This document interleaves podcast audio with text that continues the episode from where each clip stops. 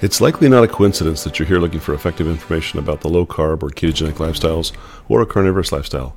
Are you looking for trustworthy information on healthy nutrition, weight loss, general health questions, balancing your hormones, or living a longer, fuller, or more abundant life? Even men and women at the peak of health find themselves wondering if there's more to life beyond the mirror, the scale, the stress test, the colonoscopy, or the lab test. Whether you're looking for more meaning in your life, increasing your confidence, your ability to make a bigger impact, improving healthy relationships, improving your wealth, experiencing deeper and more meaningful love, or even creating a powerful, lasting legacy. Find out how amazing your life can be on this episode of Doc Talk with Dr. Adam Nally. Listen and learn as we take complex health topics and make them clear, understandable, and applicable to your life. My desire is that you find the answers to the burning questions you have, answers that will get you back on track, improve your health, and let you be who you were meant to be. Whatever your reason, thank you for being here. I'm so glad you're joining me today. If you have a question that you'd like discussed on Doc Talk, I'd love to answer it. I cannot give individual advice or recommendations, but we can answer the question in an educational format and give you some tools to make educated decisions about your health. If you have a question, email it to questions at docmuscles.com. Again, that's questions at docmuscles.com. D O C M U S C L E S.com. If you're interested in more personal instruction and information on any of the topics discussed here, go to docmuscles.com forward slash membership to learn more and sign up to be a part of my health and coaching services. It only takes a couple of minutes to learn more about your health. Again, that's docmuscles.com forward slash membership. Enjoy the episode of Doc Talk with me, Dr. Adam Nally. Well, hello and welcome to episode six. It's great to have you. I uh, appreciate you being here and uh, had three questions come in over the last few weeks. Uh, all of these questions very similar in nature, so I'll kind of summarize them. They came from Leanne, Stephanie, and Angelica. Um, they're about energy, motivation, poor recovery from sleep, and cravings. How do we handle those? How do you deal with those on a daily basis? How do you recover from them as they've kicked people off the uh, ketogenic or carnivorous wagon? Um, I won't read the, the questions to, in, in, the aspect of time, but uh, due to time, but hopefully I can address the questions and give you some meat to chew on uh, over this podcast. So this this will kind of summarize these three questions in a, uh, in a, uh, a, a, format, and so I want to build some background uh, in in doing so. Um, New Year's is coming, and before you set a single goal for 2023, I want you to ask yourself a very important question. Actually, three questions. Um, number one, why do you want to do a specific thing or a specific goal? Why do you want to have it happen? Number two, what is the fire that's lighting the pursuit or the attainment within you for that specific goal or desire? And then number three, why should you be willing to wake up at dawn, break your back, bloody your knuckles, drip blood and sweat and tears into this thing? Um, what is the why that drives you towards it? Uh, many of us think the why is still there serving us. Um, yet the lifespan of a why is astonishingly short. Uh, I see this every day. I've seen it for 22 years as a, a, a physician in dealing with weight uh, goals and health goals with various patients uh, hundreds and thousands of patients actually, uh, where people will, will do well with some motivation and willpower, but willpower has a shelf life, and all of a sudden that willpower falls off, uh, and they lose the motivation and they revert back to old habits. If you're still trying to squeeze the why and expect more life juice uh, to fuel you, the stone that you've been squeezing may have already been bled out. It could be that the stone never had enough life juice in it to start with. Um, or that the fears, uh, or that could be that the the fears and anxieties overpowered the life juice that that stone had, uh, or it may be uh, a why that's buried deep within your amygdala or subconscious that you're completely unaware of. We're going to address that today. Uh, the why is essentially hope.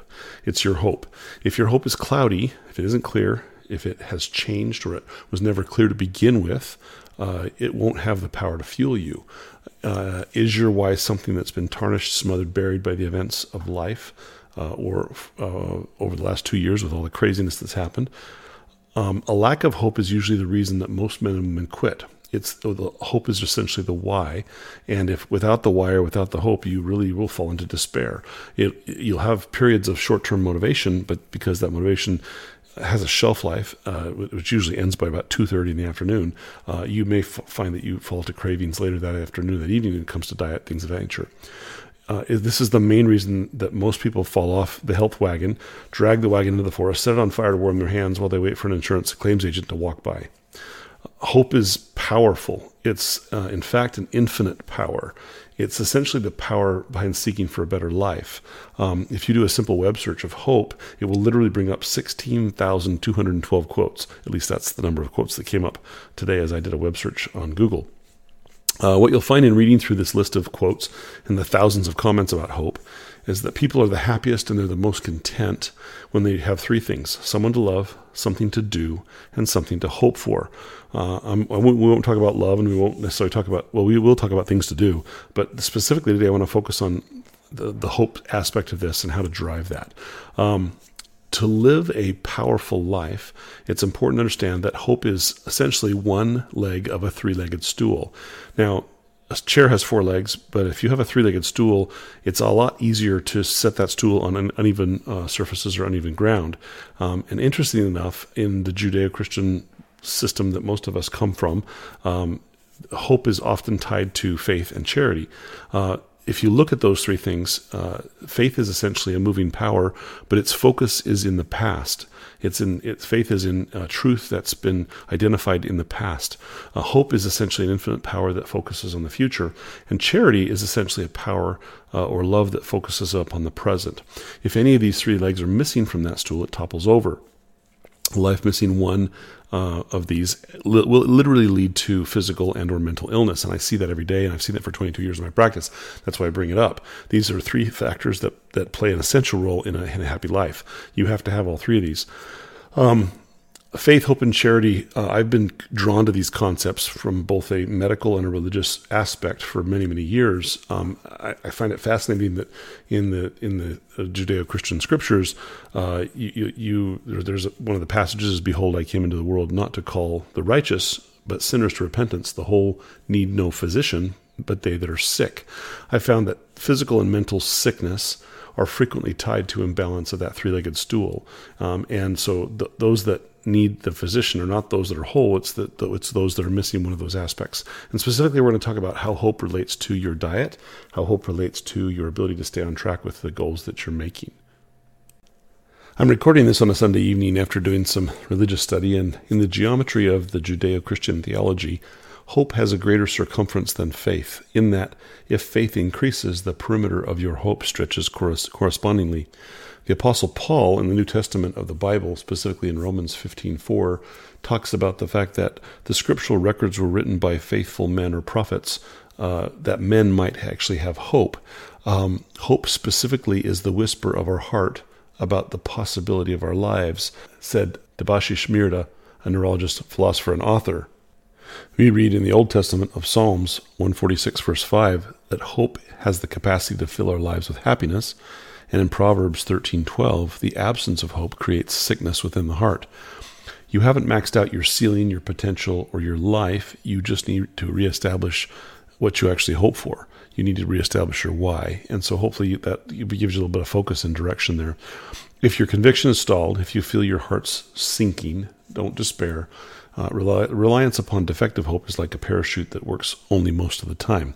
Hope must be correctly grounded. You must find the hope or the why that unlocks your potential. For myself personally, um, what I have found is that I want to be around for my children and grandchildren. Uh, my father wasn't around for his grandchildren, and that that's the why. And so when I get tempted to cheat or to to to do to fall off the wagon, I just think about the fact that I, I want to see grandchildren in the future, and I know that if I don't eat correctly, that won't happen. And so that's really what my, my hope is to see and spend time with my grandchildren in the future. And uh, that's my hope, and that's my driver there that drives me. Uh, the hope or your why is often referred to in the scriptural sense as a helmet of salvation. If you read 1 Thessalonians 5 8 uh, in the Judeo Christian Bible, um, hope is also referred to as an anchor. If you read that, you can read that in Hebrews 6 19. So hope acts as this foundation principle in our lives, no matter whether you're religious or not. That hope for a, a better future is really the, the driver. Um, but that hope has to be has to be um, strong and powerful, and it has to be an anchor. It can't be weak, uh, and that's that's why I, I mentioned the scripture in Hebrews six nineteen.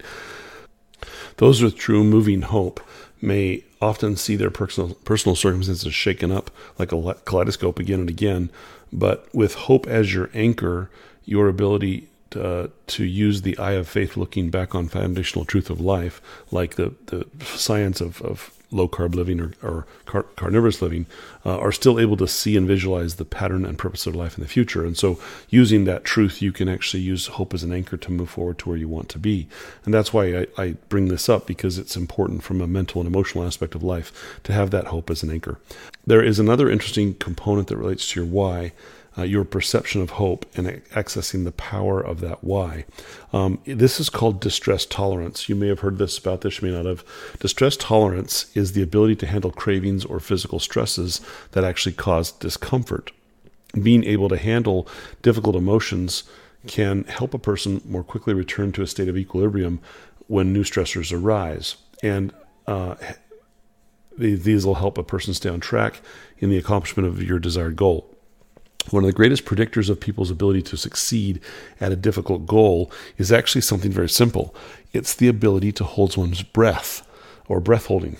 The ability to hold your breath forces a person to come to grips, to grips with scary uh, or anxiety provoking emotions. It uh, relates to one's ability to be in attendance to an experience rather than immediately trying to escape the experience. Um, this is actually fascinating information. There was a study of 88 participants uh, where they were asked to inhale deeply, then exhale, then inhale and hold their breath for as long as they could. Breath holding was defined as the average duration in seconds after two trials. Um, half of those participating in this study had either had a, one of the following social anxiety, anxiety disorder, general anxiety, specific phobia, cannabis abuse, dysthymia, alcohol abuse, major depressive disorders, obsessive compulsive disorder, eating disorder, or and or bipolar disorder. Additionally, that 50% of the study group had experienced an unexpected panic attack at least once within the last two years prior to testing. So half this group had experienced some form of emotional distress and had had some form of unexpected panic attack. Now, um, 50% of this group had also experienced some form of traumatic traumatic event in their life. Um, uh, yes, I did test my, my breath holding, and I could hold my breath for 63 seconds. Uh, just you don't need to compare, but I just someone's going to ask me that, so I figured I'd put that in there. Anyway, crisis survival skills um, are short-term coping strategies that help you manage emotional pain and avoid destructive behavior. When a, a person starts to feel extreme emotional distress, it's going to lower your distress tolerance um, and people will do whatever they can to avoid feeling the pain of those emotions. Often, those emotions are, are emotions that are stored in the amygdala of the brain, which we're going to look at here in a second. Such actions um, can lead to self harm behaviors like cutting and burning, running away or avoiding the situation, using alcohol, drugs, eating comfort foods, denying that the stressor is real. Uh, the avoidance of emotional pain may lead to more harmful or even risky behavior that have serious or long term consequence. During a perceived or actual crisis, a person's mesolimbic system gets activated and is uh, turned on to high alert. Uh, it's difficult to pr- practice adaptive coping techniques when a person's already agitated in that agitated state of mind. The use of sugar, alcohol, drugs, and porn are all coping mechanisms, and these are mechanisms of escape or to escape from a perceived emotional pain you're going to be much more susceptible to triggers of the mesolimbic system when you're sleep deprived, hormonally imbalanced, uh, in the, either the thyroid or the sex hormones, under increased stress from changes in your job, a relationship, uh, if you've just purchased a home, or you've experienced the birth or a death of a family member. So let's look for a moment at the brain. The primal brain, uh, or the uh, the the some people call it the lizard brain or the brainstem, oversees our basic survival functions like our heart rate, our blood pressure, our respiratory rate. Uh, this part of the brain is always on and it's always trying to keep you alive. The limbic system of the brain is located in the center of the brain, just above the brainstem, and it oversees fear and stress and memory and emotion. Uh, these memory and emotion being tied together, uh, and it also it looks it oversees your sense of smell. Uh, memory and emotion and your basic emotional response patterns, though plastic and moldable, are actually formed from the time before you were born until around age seven or eight years old, and those those basic uh, neural pathways are formed as a child this almond shaped part of the brain uh, that houses the limbic system Uh, it's called the amygdala. The role of the amygdala is to keep you safe and secured. It is the am I loved part of the brain. This part of the brain records memory by attaching those memories to molecules of emotion and the hormones that are associated with those emotions. That's why every memory you have is associated with a specific specific feeling of emotion. Um, the job of this part of the brain's function is to get you to avoid the pain and to seek the pleasure as a mechanism to keep you essentially safe and secure. Uh, this is the part of the brain where you literally interpret facial expressions and make decisions. In fact, your amygdala is so sensitive to pupil size in someone else that it can actually determine the index of a person's interest in us by instantaneously rec- recognizing pupil size. Uh, and so it's pretty powerful aspect of the brain that you don't even know is working behind the scenes giving you input as to whether you're safe and secure and happy and feel loved. Uh, remember, most of our decisions throughout the day are done on autopilot by this part of the brain, the amygdala, uh, to save you energy uh, and thought uh, by su- by the subconscious mind, focus functioning uh, predominantly around the amygdala and uh, using memory and emotion that you've already created as a child uh, in in basically autopilot motions.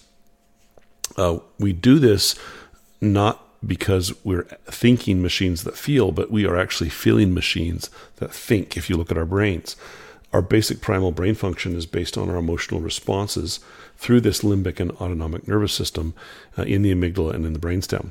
Now, the brainstem and the amygdala communicate information, essentially emotions and the neurohormones that are attached to memory, uh, and they send that information to the prefrontal cortex, which is the front of the brain. This is where you actually think about thinking. Uh, it's what differentiates differentiates us from the, the, other mammals is that we can think about our thoughts, uh, where most mammals are base, basically function on instinct. It's where you move beyond the knee jerk impulse and the instinct, and you experience imagination, inspiration, and creativity.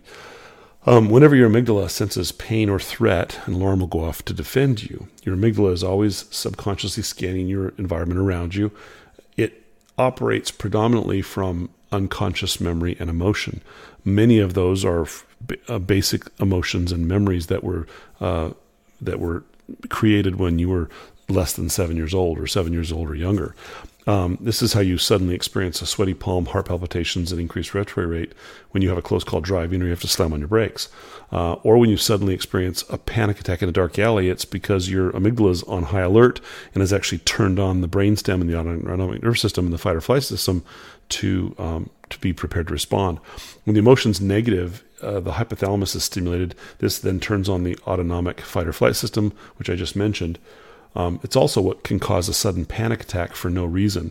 I have a number of patients that'll show up. Uh, it's actually more since since the COVID uh, pandemic, but people show up in my office experiencing panic for no reason, and they don't understand why.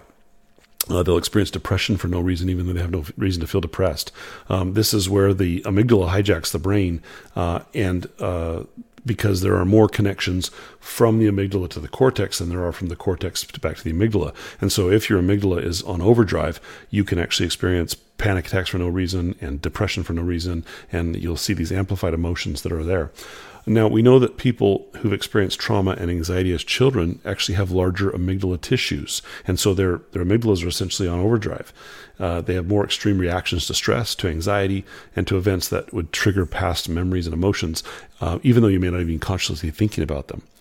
The amygdala can keep you subconsciously stuck in the past, uh, though you may not even know it. And it influences fear conditioning, emotional memory and response to abandonment. So if as a child you experience any of these emotions, that amygdala is is basically got neural pathways that are driving those responses when uh, subconsciously any of those thoughts are triggered or the amygdala senses there might be a potential problem. Even subconsciously, it'll trigger those those uh, those hormones releases. This leads to overresponsive amygdala reactions in your emotional memory bank. This is why, like the Pavlovian dog, um, you and I will often repeat the same old pattern or fall back into the old habits, often leading to frustration, feeling stuck, feeling overwhelmed, which then amplifies the functionality of the overresponsiveness of the amygdala, and it's a vicious cycle. It makes things worse and worse. The amygdala can even influence your ability to become sexually aroused or suppress sexual arousal. Uh, and the amygdala on, on that's on overdrive or or uh, overactive, depending on the, the, the memories and emotions attached within that amygdala and that overdrive that's there, can either lead to lack of sexual drive and frigidity or increased sexual desire and promiscuity. Uh, this is often where, um, in men, where their amygdala is on overdrive, they'll use porn to suppress that those desires because of an amplified amygdala. Interestingly enough, and I don't recommend this, but if uh, you castrate a male, his amygdala will shrink by 30%. We learned that from the 50s and 60s when that was actually okay to do, and uh, the ethics of that was not so much in question as it is now. Um, now, the presence of ketones in the blood from a ketogenic or carnivorous diet has actually a dampening effect to the sensation and signaling from this limbic system and the amygdala. Um, that and we, we actually see that those that have experienced emotional trauma and have amygdalas that are on overdrive the presence of ketone actually ketones actually can decrease the anxiety present uh, in, in, that and actually be, and it happens through the process of producing increased neuropeptide Y and a cascade of other hormones and that actually helps. Um, as little as the second component is that as little as eight weeks of meditation has actually been shown to shrink your amygdala, uh, and a doctor by the name of Sara Lazar in Harvard, in her Harvard Neuroscience Lab, uh, states that the more stress reduction people reported, the smaller the amygdala got. Uh, and so, if you can do meditation or, and mindfulness for about eight weeks, you'll actually see improvement in that. Studies demonstrate that deep diaphragmatic breathing or belly breathing, uh, the same technique or breathing technique we use in hypnotherapy, will calm down the amygdala. Meditation places a person into a state of either waking hypnosis, which is the second state of of trance, or um, for those more practiced, a hypnoidal trance, which is the third state of trance. And a person who's able to find deep relaxation of the mind and body is, allow, is able to turn the emotions and fears down. Uh, I'm a trained hypnotherapist as well, and we find that in the fourth and fifth stage of hypnosis, which is catalepsy uh, or somnambulism, the amygdala actually turns itself off, and then a person is able to when we, re- we remind them that they're actually in control of their emotions and not the hypnotherapist, and they're actually able to communicate with that amygdala and actually identify those emotions and memories that are driving these anxieties and these panics to kick in, and then actually turn them off themselves.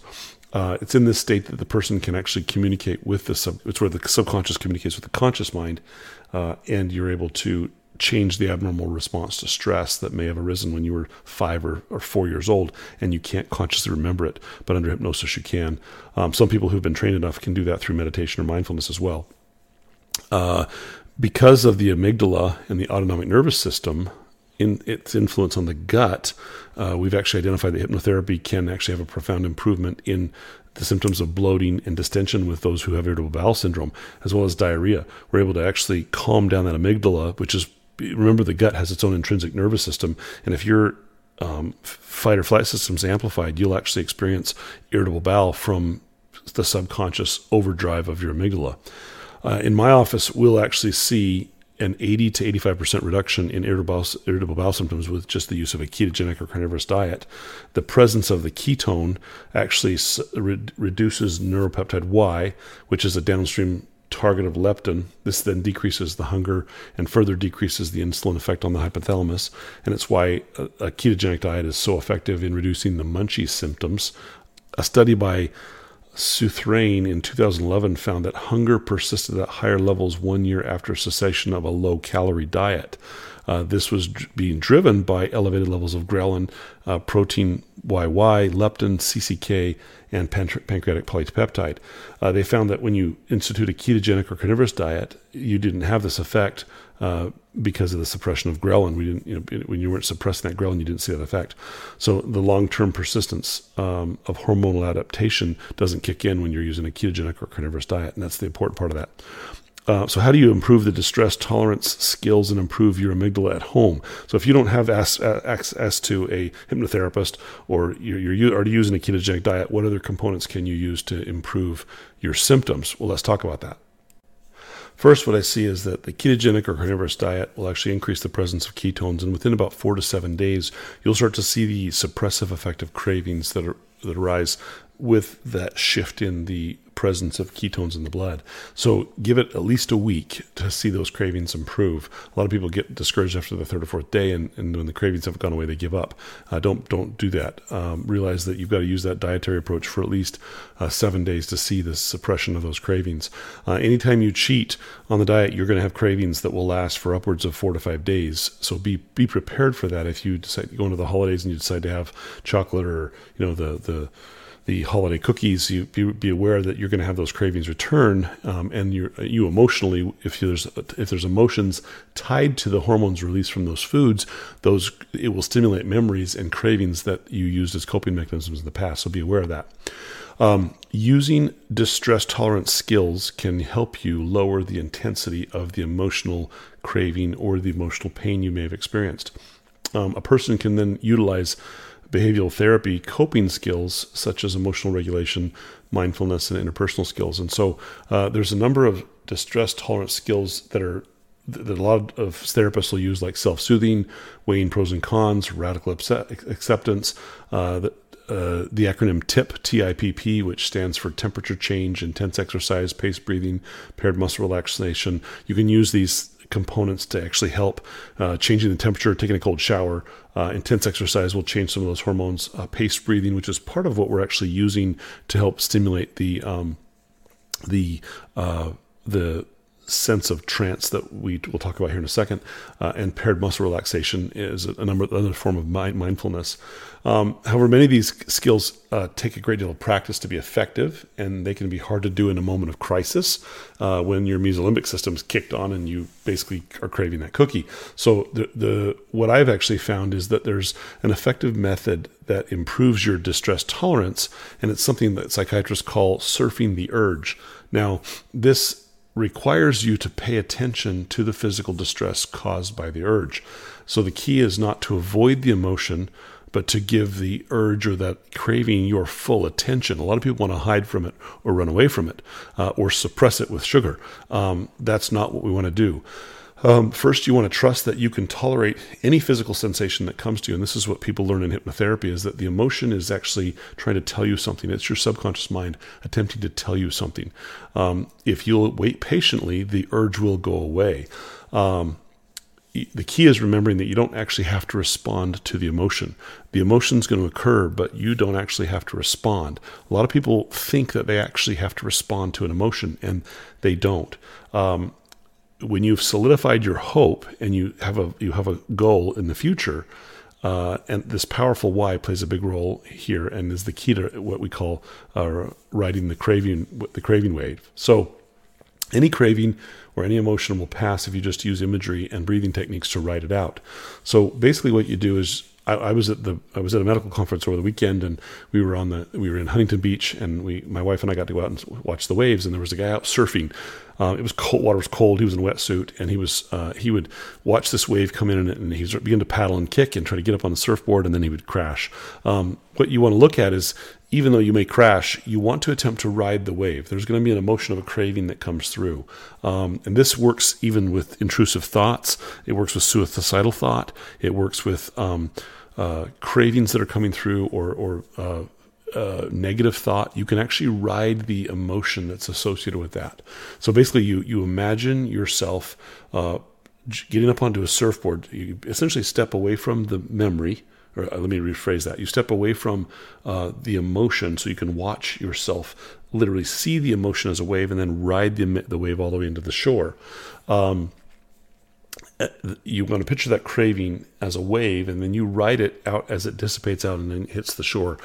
In the, the if you follow this technique of surfing the urge smokers have actually been able to reduce their smoking by 40% without even being asked. It, you just if we teach them this technique 40% of them quit smoking. Uh, it's pretty fascinating how this works. Uh, it, it literally severs the link between stress and smoking or stress and eating there was a study that was done where people were asked to carry around a box of Hershey's Kisses uh, with them for 48 hours.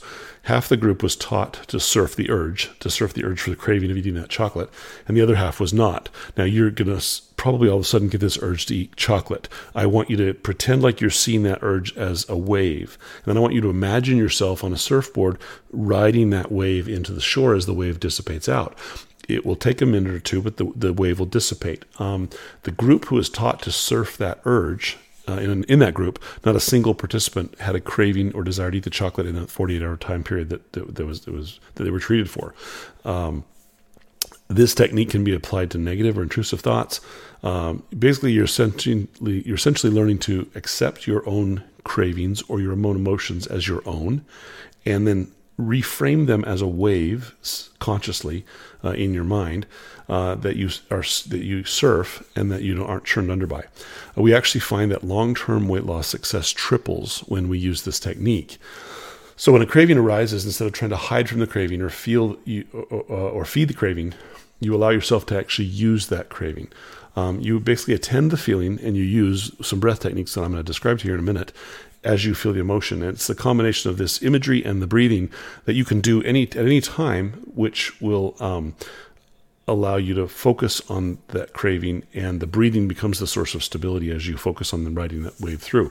So while you're focusing on your breathing and riding, you're going to imagine what it's going to feel like when you experience uh, and recommit to your new goal as well at that same time.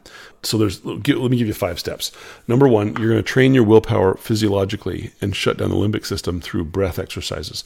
So what you're going to do is you're going to take a 4 second deep diaphragmatic breath in. So one, two, three, four, count to four seconds. And this is a belly breath. Uh, we use this in, in uh, meditation. We use this in hypnotherapy where you're not breathing through your chest. You're actually breathing and your diaphragm and your belly are actually poking out. So this is where we want you to poke your belly out. So as you take a deep breath in for four seconds, your belly is actually poking out. Then you're going to hold that breath for about four second pause. And then you're going to over the next eight seconds, exhale as your belly pushes in, uh, and you'll exhale over about eight seconds. And then you're going to repeat that six to 10 times. And as you're doing that breath technique, you're imagining yourself, you're visualizing yourself surfing that wave of that emotion that you feel. You're actually feeling that emotion and you're surfing it in. And then as you come into the, to the shore, you're imagining yourself in the future. This is where the hope comes into play. The, the person that you hope to be, you're imagining that person is, is achieving that um, image or that that that persona as you achieve the shore, and then you're recommitting yourself to your new, new goal. And if you have to repeat it a couple times with a few waves, you're writing it in six to ten times as you're um, doing these breath exercises. So four second deep diaphragmatic breath in, holding for four seconds, and then exhaling for eight seconds. Um, if you step number two, if you have a setback, then just forgive yourself and go forward. We all have setbacks. Uh, the surfer that I was watching, he he rolled under the waves four or five times before he finally caught one of the waves coming in. Uh, when I surfed, the same thing happened. I would I would get tumbled over by a few of the waves, and then one of them I'd get lucky and, and ride it in. Uh, but the the issue is, as you're learning to ride the wave, you're learning to see your emotion as separate and that you don't actually have to respond to the emotion. You're accepting the emotion as something that your subconscious mind is attempting to tell you, and then you're writing it in and learning about what that is trying to tell you. This allows you to make friends with your future self. I want you to visualize who you want to be um, and make friends with that person mentally uh, in a way that actually feels real. Uh, I want you to see your future self in five or 10 years with that goal. And what are you going to look like? What are you going to feel like? What's going to feel like to have um, more toned muscles? What's it going to feel like to have, you know, a, a, a 32 inch waist? What's it going to feel like to um, fit into, you know, that size six clothing? What's what's it going to feel like? And what's it going to be like? Make friends with that person and have mental conversations with that person. And as you ride that wave in, you're meeting that person at the shore uh, as you're doing these breath exercises. And this is a real easy way at home that you can overcome those cravings uh, and overcome the limbic system that's been trained since you were really young to handle stresses in a in an unhealthy way. Um, fourth, um, you, I want you to predict the failures. There's going to be things that are going to cause these cravings to happen. You're going to go over to Aunt Betty's house, and she's going to insist that you eat the blueberry pie, um, and you may eat the blueberry pie and and go, oh my gosh, and then have a second and a third piece. Um, I want you to predict what's going to cause you to fail and get interested in the process that causes those failures and then look at what can i do to overcome those failures um, for me i find that if i'm going to go to somebody's house i will eat protein ahead of time so that i'm not craving as much and i'm already pretty full um, if I'm going to an activity where I know there's going to be a bunch of carbs, I'll either look for protein foods that are there or I'll eat ahead of time so that I can go and participate and still socialize, but not have these tremendous cravings to, to in, imbibe in the, the, all the yumminess that's there. And then when a temptation arises, uh, just surf the urge and write it out. And that's essentially the five steps of unlocking your amygdala and reaching your goals and your your hope. Um, hopefully that's helped. This is a bit, a bit longer uh, podcast, but I wanted to be able to answer the components of those questions in how they relate to overcoming cravings, especially during the holiday season. Um, hopefully this is helpful. If you've got any further questions, shoot them over to me at questions at docmuscles.com. We'd love to answer the questions, and thanks for listening. You guys have a wonderful evening.